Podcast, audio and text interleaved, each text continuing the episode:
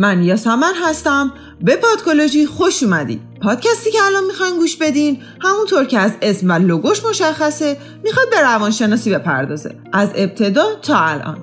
یعنی اینجا می‌خوایم واسهتون زیر و بم روانشناسی رو جوری در بیاریم که مولا درزش نره. اسم پادکست ترکیبی از سایکولوژی به معنی روانشناسی و پادکست است. قبل از شروع هر چیزی بذارید خودم معرفی کنم. همونطور که گفتم من یاسمن هستم و دانشجوی رشته روانشناسی ام. علتی که باعث شد این پادکست رو را بندازم این بود که واقعا خلای یه پادکست در زمینه روانشناسی که سعی کنه جامع در این باب صحبت کنه رو حس کردم و اینجور شد که در خدمتتونم.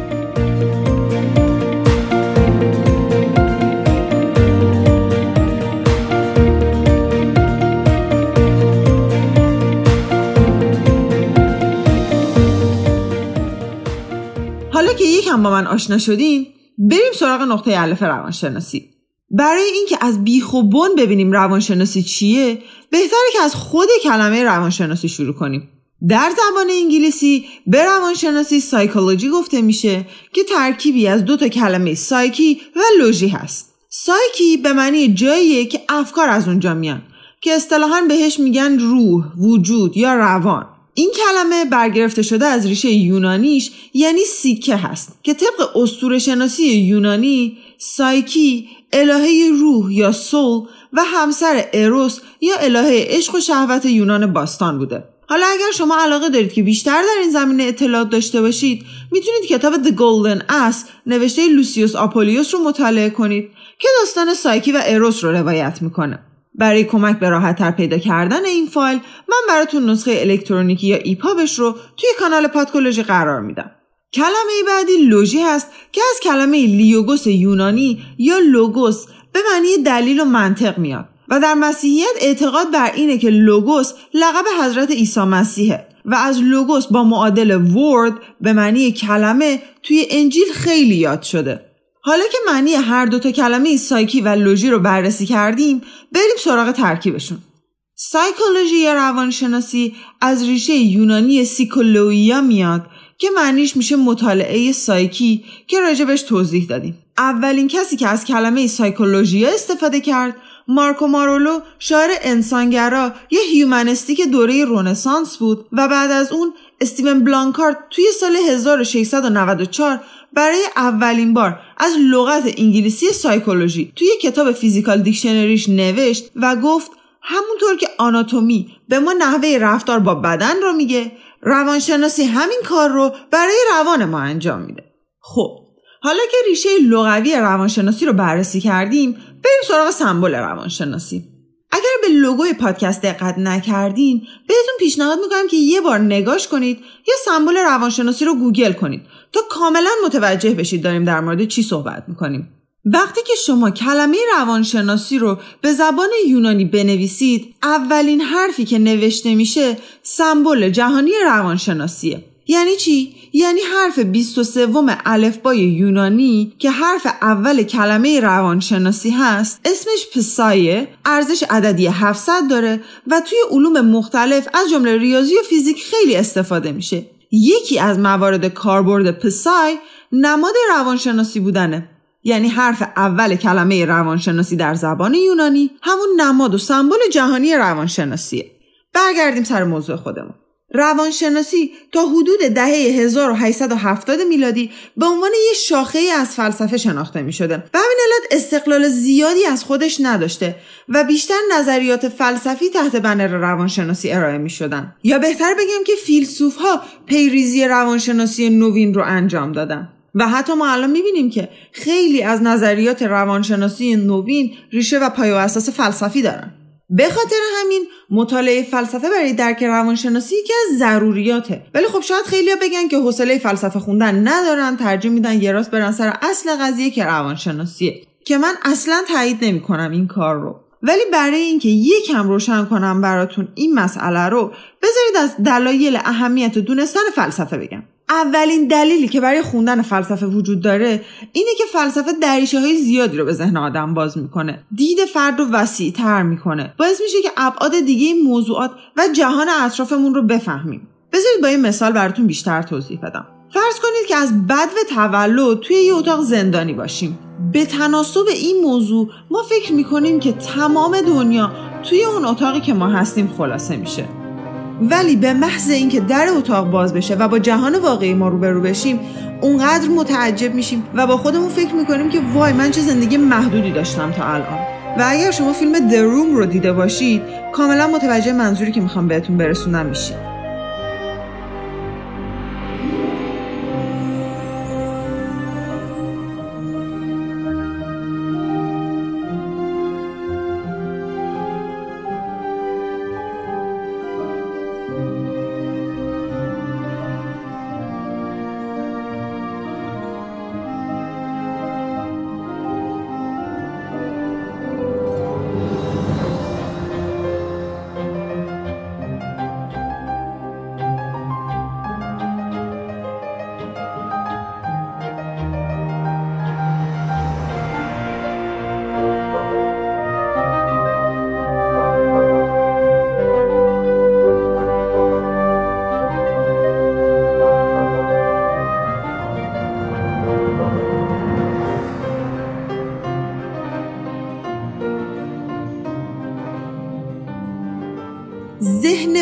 تا زمانی که فلسفه نخونده حکم همون فردی رو داره که توی اتاق زندانیه.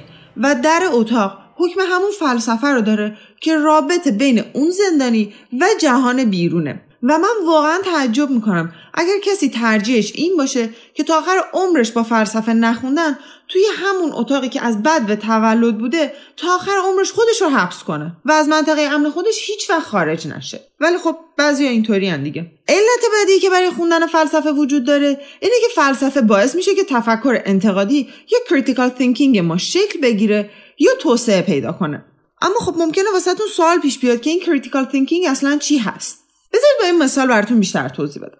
نمی‌دونم تا حالا شده توی شرایطی قرار بگیرید که یکی از دوستاتون در مورد یه موضوع خاصی که همه قبولش کردن شروع کنه به پرسیدن یه سری سوالاتی که باعث بشه شما دلتون می‌خواد جای اون فرد باشید و اون سوال به ذهن شما برسن. یا اینکه توی شرایط بحرانی یکی از دوستاتون اونقدر قشنگ همه جوانب رو بررسی می‌کنه و با دید کامل سوم شخص تمام اطلاعات پردازش می‌کنه که شما ته دلتون یکم حسودیتون میشه به این توانایی دوستتون برای دریافت و پردازش اطلاعات. به این توانایی ذهن میگن تفکر انتقادی یا critical thinking که اصلا به این معنی نیست که ما فقط دنبال نقص و ایراد کار بقیه ایم بلکه به این معنیه که ذهن ما اونقدر توانایی و قدرت پیدا می‌کنه که از ذهن افراد عادی بهتر می‌تونه اطلاعات رو دریافت کنه و پردازش کاملتر و دقیقتری روشون انجام بده. تفکر انتقادی باعث خلاق شدن افراد هم میشه که به نوبه خودش یکی از دغدغه های انسان امروزه و گاهن ما دیدیم که چه هزینه هایی که برای کلاس های خلاقیت چه برای خودمون چه برای بچه هامون که نمی کنیم.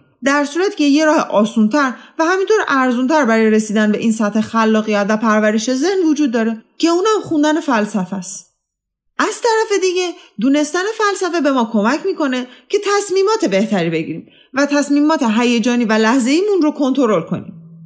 از مزایای دیگه فلسفه که جونم بخواد براتون بگه. اینه که جهانبینی و دیدی که ما به دنیا داریم رو می‌تونه گسترش یا تغییر بده. همه ما افرادی رو دیدیم که با اینکه شرایط خیلی مطلوبی دارن توی زندگی خوشحال نیستن. و یا برعکس من یه دوستی داشتم که می‌گفت تنها دلیلی که من توی اسنپ کار می‌کنم اینه که بتونم خرج غذا خوردن گربم رو در بیارم. وگرنه اصلا دلم نمی‌خواد یه قرون پول در بیارم و از این lifestyle و سبک زندگیش هم خیلی راضی بود. و من اصلا نمی‌تونستم درکش بکنم و یعنی واقعا درک کردن سبکی که برای زندگیش انتخاب کرده بود از درک من خارج بود.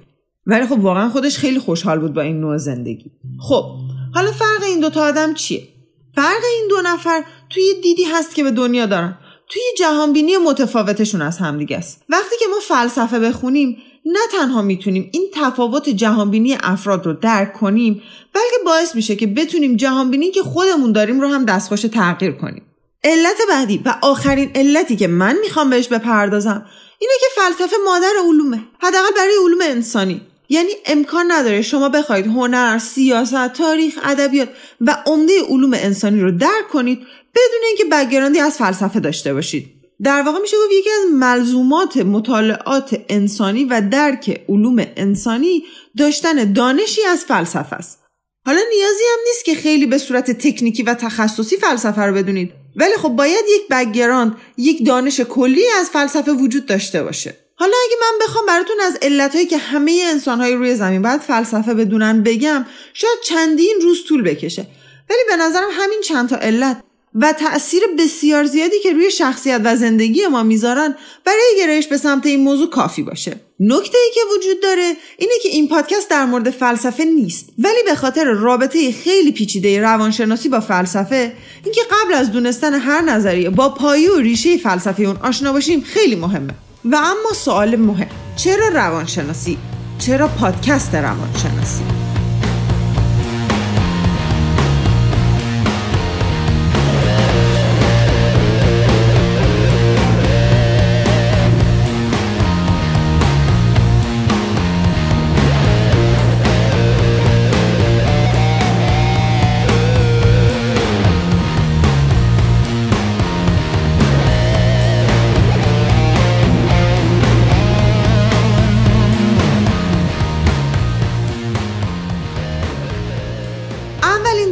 به روانشناسی تمایل پیدا می‌کنیم. اینه که روانشناسی باعث میشه ما شخصیت و علل رفتارهای خودمون و بقیه رو بهتر بشناسیم. مثلا اگه شما یه دوست یا آشنایی داشته باشید که رشتهش روانشناسی باشه یا مطالعات روانشناسی داشته باشه بعد از یه مدت خودش متوجه میشه که توانایی ذهنش برای تجزیه و تحلیل کردن رفتار و شخصیت افراد بالا میره. جوری که مثلا من خودم بعضی از وقتا که دوستام دارم بام صحبت می‌کنن مدام در حال تعبیر حالات بدن و صورت و دنبال علل حرف و رفتارشون با توجه به شناختی که ازشون دارم هستم. گرچه من اصلا این روی کرد رو توصیه نمی کنم و ما باید بتونیم که روی این آگاهی که داریم کنترل داشته باشیم و جوری ازش استفاده نکنیم که باعث بشه افراد از ما زده بشن و بخوان به خاطر این دانشی که داریم از ما دوری بکنن. ولی خب در نهایت دیگه جذابیت های روانشناسی این شناخت و درکی است که به ما از رفتار دیگران و شخصیتشون میده. و این خب غیر قابل انکاره. در نتیجه اینکه ما شناخت و درک بهتری از رفتار و شخصیت افراد پیدا می‌کنیم می‌تونیم خیلی بهتر باهاشون ارتباط برقرار کنیم و در کل محیط مثبتتری رو برای خودمون و بقیه ایجاد کنیم. موقعی که سرکار هستیم می‌تونیم تعامل بهتری با همکارامون داشته باشیم. و اینکه توی محیطهای اجتماعی متفاوت می‌دونیم که چطوری رفتار کنیم. و در کل نحوه و سطح تعامل ما با دنیا و افراد اطرافمون به طرز قابل توجه ارتقا پیدا می‌کنه. و این یه موضوعی هست که مامان بابای خود من به عینه توی من بعد از شروع کردن خوندن رشته روانشناسی دیدم در کل آگاهی داشتن و دونستن از هر چیز قدم اول برای فیکسی حل کردنشه. در زمینه موضوعات انسانی روانشناسی وظیفه این آگاهی دادن رو بر عهده داره. مثلا فرض کنید که شما خیلی آدم استرسی و نگرانی هستید. فقط منتظرید که یه اتفاق بیفته تا توی دلتون شروع کنن رخ شستن. خب وقتی که شما علت استرس و نگرانیتون رو بدونید خیلی بهتر می‌تونید اون استرس رو کنترل کنید و تعداد دفعاتی که بهش دچار میشید رو مدیریت کنید. البته یه نکته که وجود داره اینه که ما باید خیلی مراقب باشیم که این اطلاعاتی که داریم باعث نشه که شروع کنیم به برچسب زدن چه به خودمون چه به بقیه. چون جدیدا خیلی رایج شده که هر کسی رو می‌بینی میگه افسردم. یا پیش هر روانشناسی که میری سری میگه اختلال دو قطبی داری یا مانیا داری. او برادر من خواهر من نه روی خودتون برچسب بزنید نه بذارید بقیه این کار رو انجام بدن. واقعا انقدر راحت نیست تشخیص یه اختلال اونم از نوع ذهنی و روانیش. و چندین تا روانشناس باید متفق القول به یه نتیجه برسن تا بشه گفت که بله اختلالی توی عملکرد ذهنی فرد وجود داره. ولی خب همونطور که گفتم تا زمانی که شما به مسئله‌ای که دوچارید بهش آگاه نباشید نمی‌تونید حلش بکنید. و راه رسیدن به این آگاهی روانشناسیه یکی دیگه از دلایل دونستن روانشناسی اینه که امروزه مراجعه کردن به روانشناسی امر خیلی رایج شده. که البته واقعا ما یه خوشحالیه که جایگاه این موضوع داره درک میشه. ولی همونطور که بین آدم ها خوب و بد وجود داره بین روانشناس هم خوب و بد داریم. اگر ما بکگراندی از روانشناسی داشته باشیم وقتی که به روانشناس مراجعه می‌کنیم می‌دونیم که چه وظایفی در قبال ما داره. تا چه حد مجازه چه کارهایی رو انجام بده. و در کل خودمون چه حقوقی داریم و باید منتظر چه خدماتی باشیم. همه اینا دست به دست هم میدن تا زمینه این که بخواد ازمون در این هیت سوء استفاده بشه گرفته بشه. از طرف دیگه این روزا روانشناسی زرد خیلی باب شده. منظورم از روانشناسی زرد همین تراپی کوچه بازاری و آنلاین و مثبت نگره که فقط میشینن به حرفت گوش میدن چهار تا جمله قشنگ تحویلت میدن و یه مدت کوتاه حالتو خوب می‌کنن. بدون ریشه یابی اون مسئله تو رو راهی خونه می‌کنن و دوباره بعد از یه مدت همون حالات برات تکرار میشن. همون آش و همون کاسه. یا روانشناسی های موفقیتی که خیلی باب شدن. یعنی هر کسی رو می‌بینی در زمینه روانشناسی حرفی برای زدن داره. الان نمی‌دونم واقعا مشخصه من دارم حرص می‌خورم اینا رو میگم یا نه. ولی واقعا من ناراحت میشم و حرص می‌خورم وقتی که انقدر روانشناسی لوس شده که هر کسی به خودش اجازه میده بیاد توی این زمینه یه نظری بده. بگذریم وقتی که ما خودمون دانش روانشناسی داشته باشیم دیگه هر کسی از هر دری اومد و هر حرفی تحویلمون داد رو قبول نمی کنیم که باید بگم این موضوع در راستای همون critical thinking ی هست که دونستن فلسفه برامون ایجاد می‌کنه. اصلا بذارید بهتون یه خبر خوب بدم. شما اگر که مطالعات روانشناسی داشته باشید مواردی براتون پیش میاد که خودتون میشید personal therapist خودتون. یعنی دیگه نیازی نیست به therapist یا روانشناس برای یه سری از موضوعات و مسائل مراجعه کنید و اون مسائل رو تا وقتی که توی یه لول خاصی باشن خودتون دیگه می‌تونید مدیریت کنید. و اون لول خاص همون جاییه که هنوز مسئله شما مرضی نشده. یعنی هنوز به شکل یک بیماری در نیومده و مثلا استرس های عادی روزمرتونه یا آشفتگی های ناشی از خستگیه. وگرنه توی حالت بیمارگونه و مرضی این موضوعات حتما باید به متخصص این زمینه مراجعه بشه. قسمت اول همینجا تموم میشه. ما توی این قسمت روانشناسی رو ریشه یابی کردیم از رابطه پیچیده روانشناسی و فلسفه گفتیم و از عللی که ما باید روانشناسی و فلسفه رو بدونیم صحبت کردیم. از قسمت بعد هر اپیزود رو به یه تاپیک روانشناسی یا روانشناسی اختصاص میدم که برای خودم جالبه. و سعیم بر اینه که کم کم بتونم تمام موضوعاتی رو که دوست دارم ارائه بدم و تمام تلاشم رو می‌کنم تا بتونم به صورت جامع و کامل این ارائه رو انجام بدم. توی کانال تلگرام پادکولوژی پیوست رو که گفتم قرار میدم و می‌تونید از اونجا به اطلاعات و اپیزودها دسترسی داشته باشید. هر نظر پیشنهاد و یا انتقادی که دارید می‌تونید توی اکانت توییتر یا اینستاگرام پادکولوژی با من در میون بذارید و امیدوارم که توی این سفر با من همراه باشید. تا اپیزودی دیگر بدرود! With letters to be read and heaps of papers waiting to be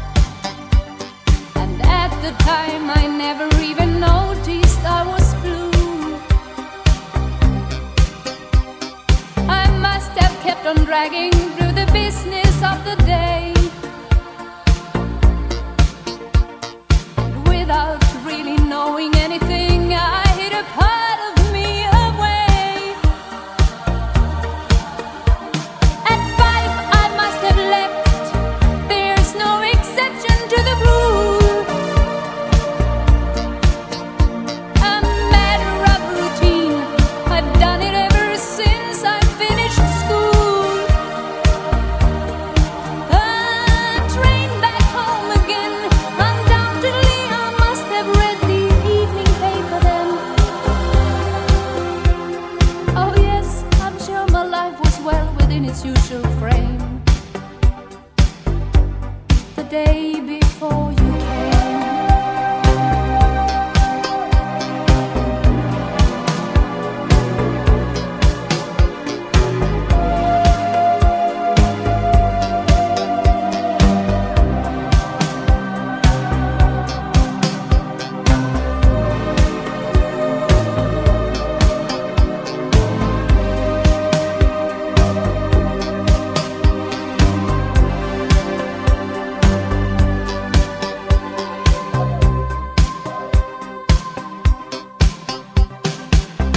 have opened my front door at 8 o'clock or so